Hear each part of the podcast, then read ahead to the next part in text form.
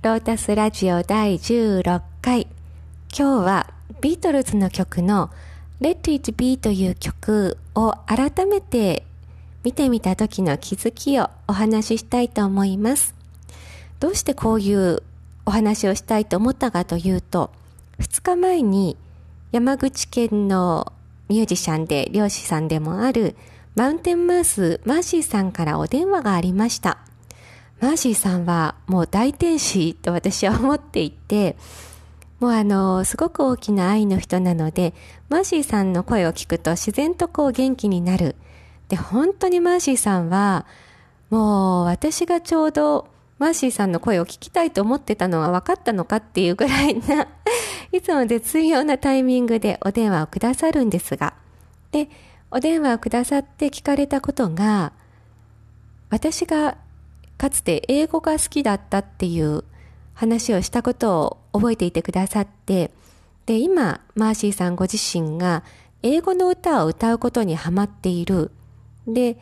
まあなんか英語を発音するのにいいアドバイスありますかっていうようなお電話をくださって、で、私はネイティブの方のところに混じってもう、現地で英語を喋っていたわけではなくて、逆にあの、発音楽っていう学問から入っているので、自分ができるできないに関わらず学問的に教えることはできるなって思って、だから息を切らないって言ったんですね。あの、英語ってリズムがあるから、例えば let it be あの時は何の例えもなく話したんですけどね。例えば let it be だと、When I found myself in time of trouble ってバラバラ読むよりも、あの、急いで読む必要はないけれども一息で、When I find myself in time of trouble, Mother Mary come to me speaking words of wisdom, let it be っていう風に、あの、つなげて読んだ方が英語っぽく聞こえるっていうような話を、何の例えもなく言ったんですけど、もうマーシーさん見事に素晴らしいもうサンプル動画を作ってくださって、もうなんかあのアドバイス通りやったらすごくうまくできましたって言って、素晴らしく完成度の高い。でもあの前半は、えー、周防大島の大島弁バージョンで歌っていらっしゃって、それからあと後半の英語、すごいかっこいいので、これ公開動画かと思うので、後でリンクを貼りたいと思います。そう。で、あの、マーシーさんのおかげさまで、 Let It Be もう一回読んでみたんですね。で、 Let It Be って言うと、あるがままって訳すんですけど、自分でなんか変にそこそこ英語見るって内容がわかるから、わざわざ日本語訳って見ないんですね。でも、どなたかが訳した日本語訳を読んだら、あるがままにしておきなさいって訳していて、ほんとよく見たらそうだなって思ったんですよね。うん。自分自身があるがままでいなさいだったらまたちょっと違いますよね、ニュアンスが。それをそのままにしておきなさいっていうことだってちょっとなんか自分の中で曖昧だったことがクリアになって、そういう視点で読むと、この歌詞すっごい味わい深いんですよね。例えば、最初の文だと何か困った時にマリア様が自分の前に来てくださって賢者の言葉を伝えてくださった。それはそのままにしておきなさいっていう。うん、それ全部読むと本当に味わい深くて、暗闇の中にいる時だったり、心が傷ついている時、そんな時でも、それはそのままにしておきなさいって。でですね、これが本当に肝なんです。私がもうすっごいことに仏教の革新に出会ったって大感動して大興奮して一時もう Facebook でそのことばっかり書いていた、まあ、山下良道先生との出会いでもう何もしない完全幸福っていうその当時はまた違う表現で最近本当にアップデートが早く山下良道先生は今本当にもう無条件幸福っていう分かりやすい言葉で言ってくださっているんですが、何もしないってすごい難しくて、何もしないつもりが、ただ行動として何もしていないだけで、心はもうすっちゃかめっちゃかで あの、ね、内面まで見えないので、ただ座っている、ただサムをしている、なんかあの、落ち着いた姿に見えて、心の中が火の車では本当の意味での、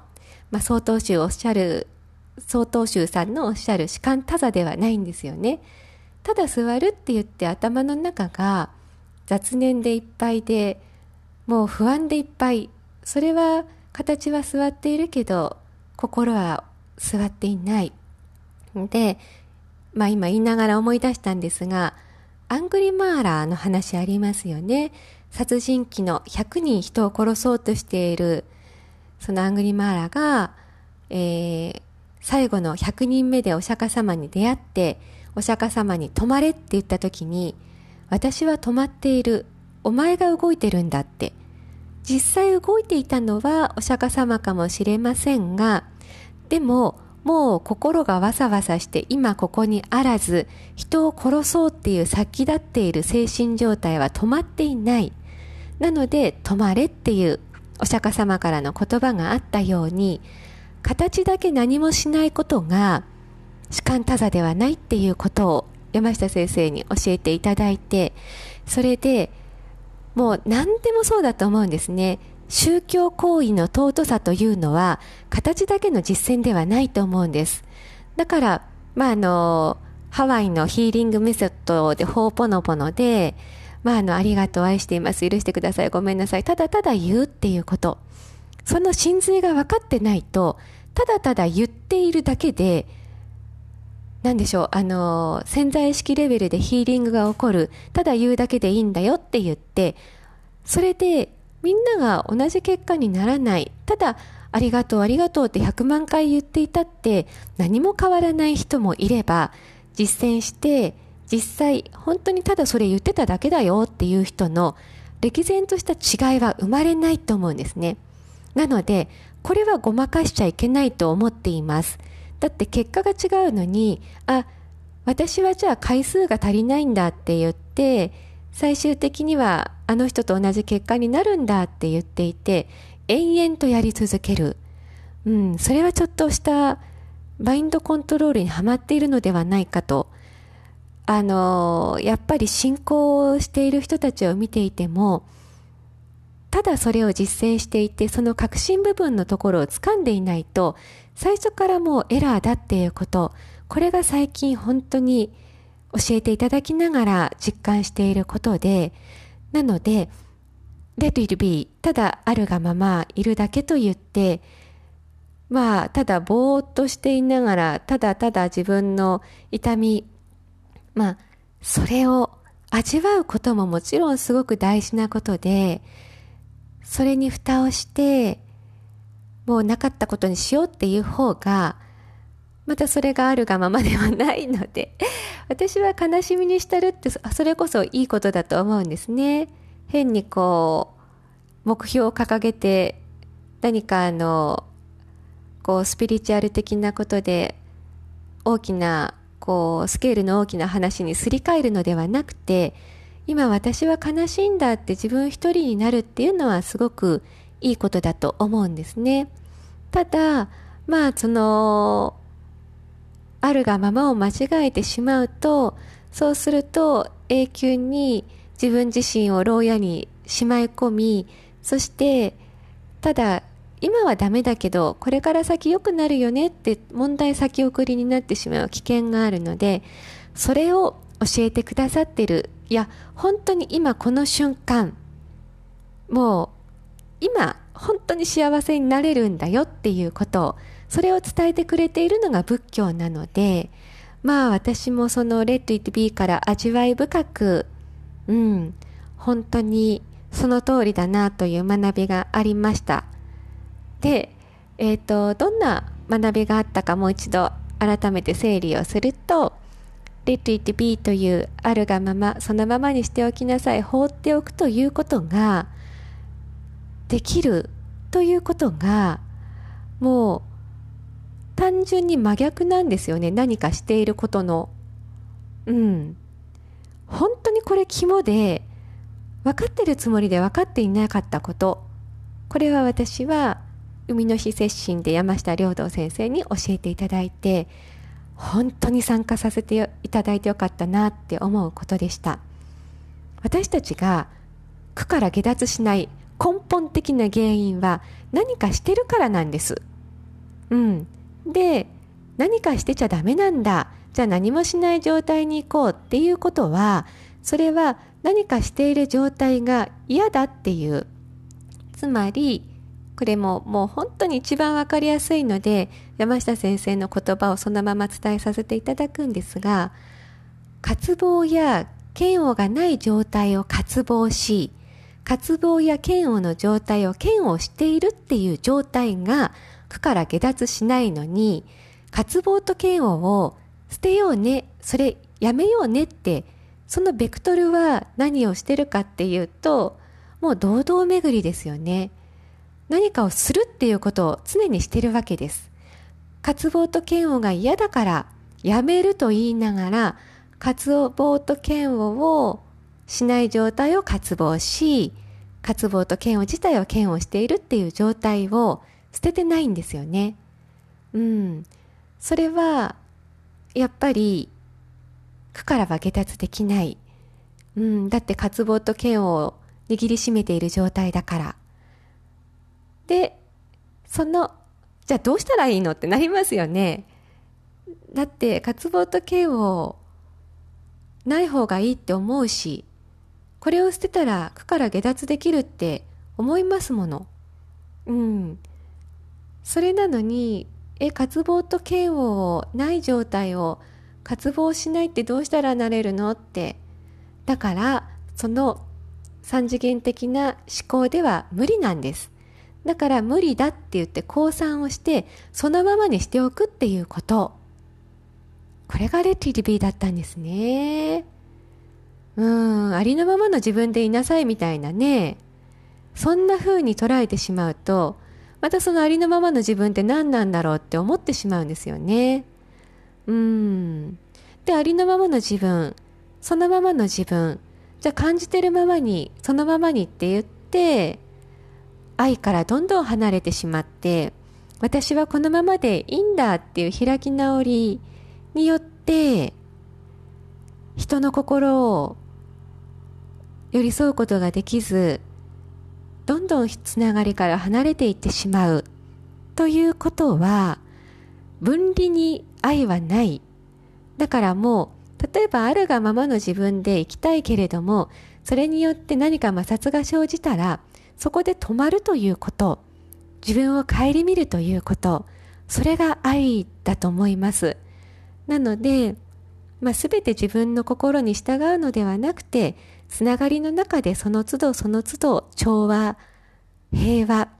に迎える自分の謙虚な自分でありたいなと、心の謙虚な自分でありたいなと思います。もう本当に日々私自身も人との関係性から、ああ、これが私の中では真実だけれども、これを貫くことで全体がおかしくなるなら、それはもう貫き通すものではないなっていう軌道修正を行っています。そう、そんな日々の中で、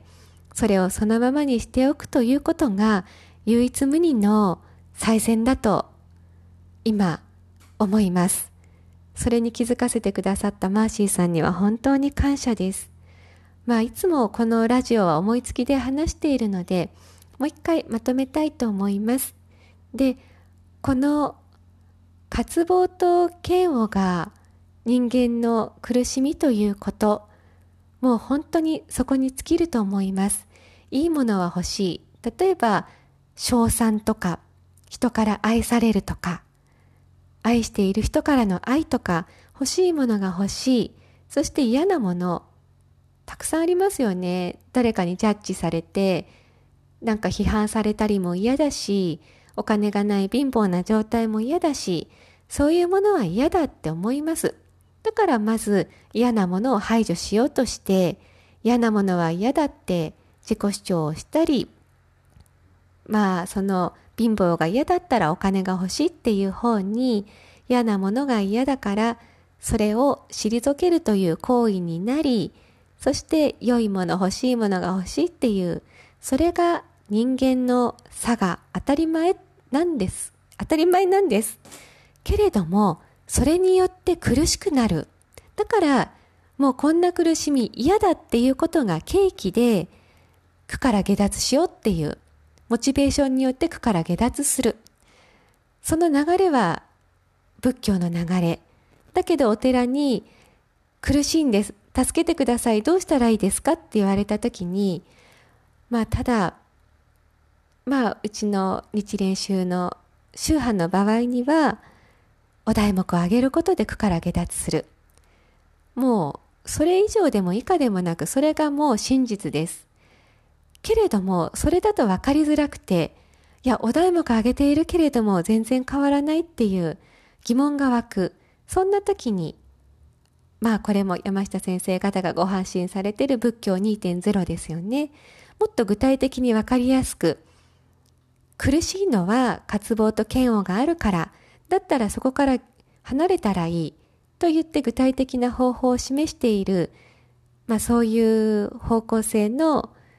宗派、まあ上座部仏教の発信にみんなが分かりやすくてそっちに行った。けれどもどうやら何をそれを続けたからと言ってあまりやっぱり変わらない。で、一日中瞑想していてもやっぱり瞑想をしている時だけは現実から離れているけれども、瞑想をやめてしまったらまた元に戻ってしまうと。で、それが嫌だ、あの、結局またそれも改善しなければいけないとなって堂々巡りする中、さらにアップデートしてくださったのが仏教3.0で、1と2を経由したからこその3.0。やっぱり1.0で間違いはない。ただそれだけだと言葉が足りなくて、みんなが結果1で得られる苦からの下脱に到達しないからと言ってさらにわかりやすくご説明くださっているのが仏教3.0。で、その中で言ってくださっているのが、渇望と嫌悪がない状態を渇望する。そして渇望と嫌悪を嫌悪するっていう状態。そこから離れるための唯一の方法は何もしないそのままにしておくということまずそれがファーストステップなんですよね、うん、なぜならばその渇望と嫌悪に関して反応しているということが苦の連鎖を生んでいるからまずは無条件幸福で反応しないことを始める。反応しないぞって言って それで反応している状態から本当にただだから見た目一緒ですよね。ただ座っているだけただ寒掃除をしているだけっていう。見た目が同じであってもそこで起きていることがそのままにしておけているか無条件に幸福できているかどうかによってまあそこから起きる現象変わってきますよね。でそのただそのままにしておくということを教えてくれているのが Let It Be という曲でした。長くなりましたが、この Let It Be を本当に味わわせてくれたマウンテンマウスマーシーさんのこの流れが嬉しくロータスラジオでお話をさせていただきました。長くなりましたが、お聴きいただきましてありがとうございます。それでは、今日も素敵な一日でありますように。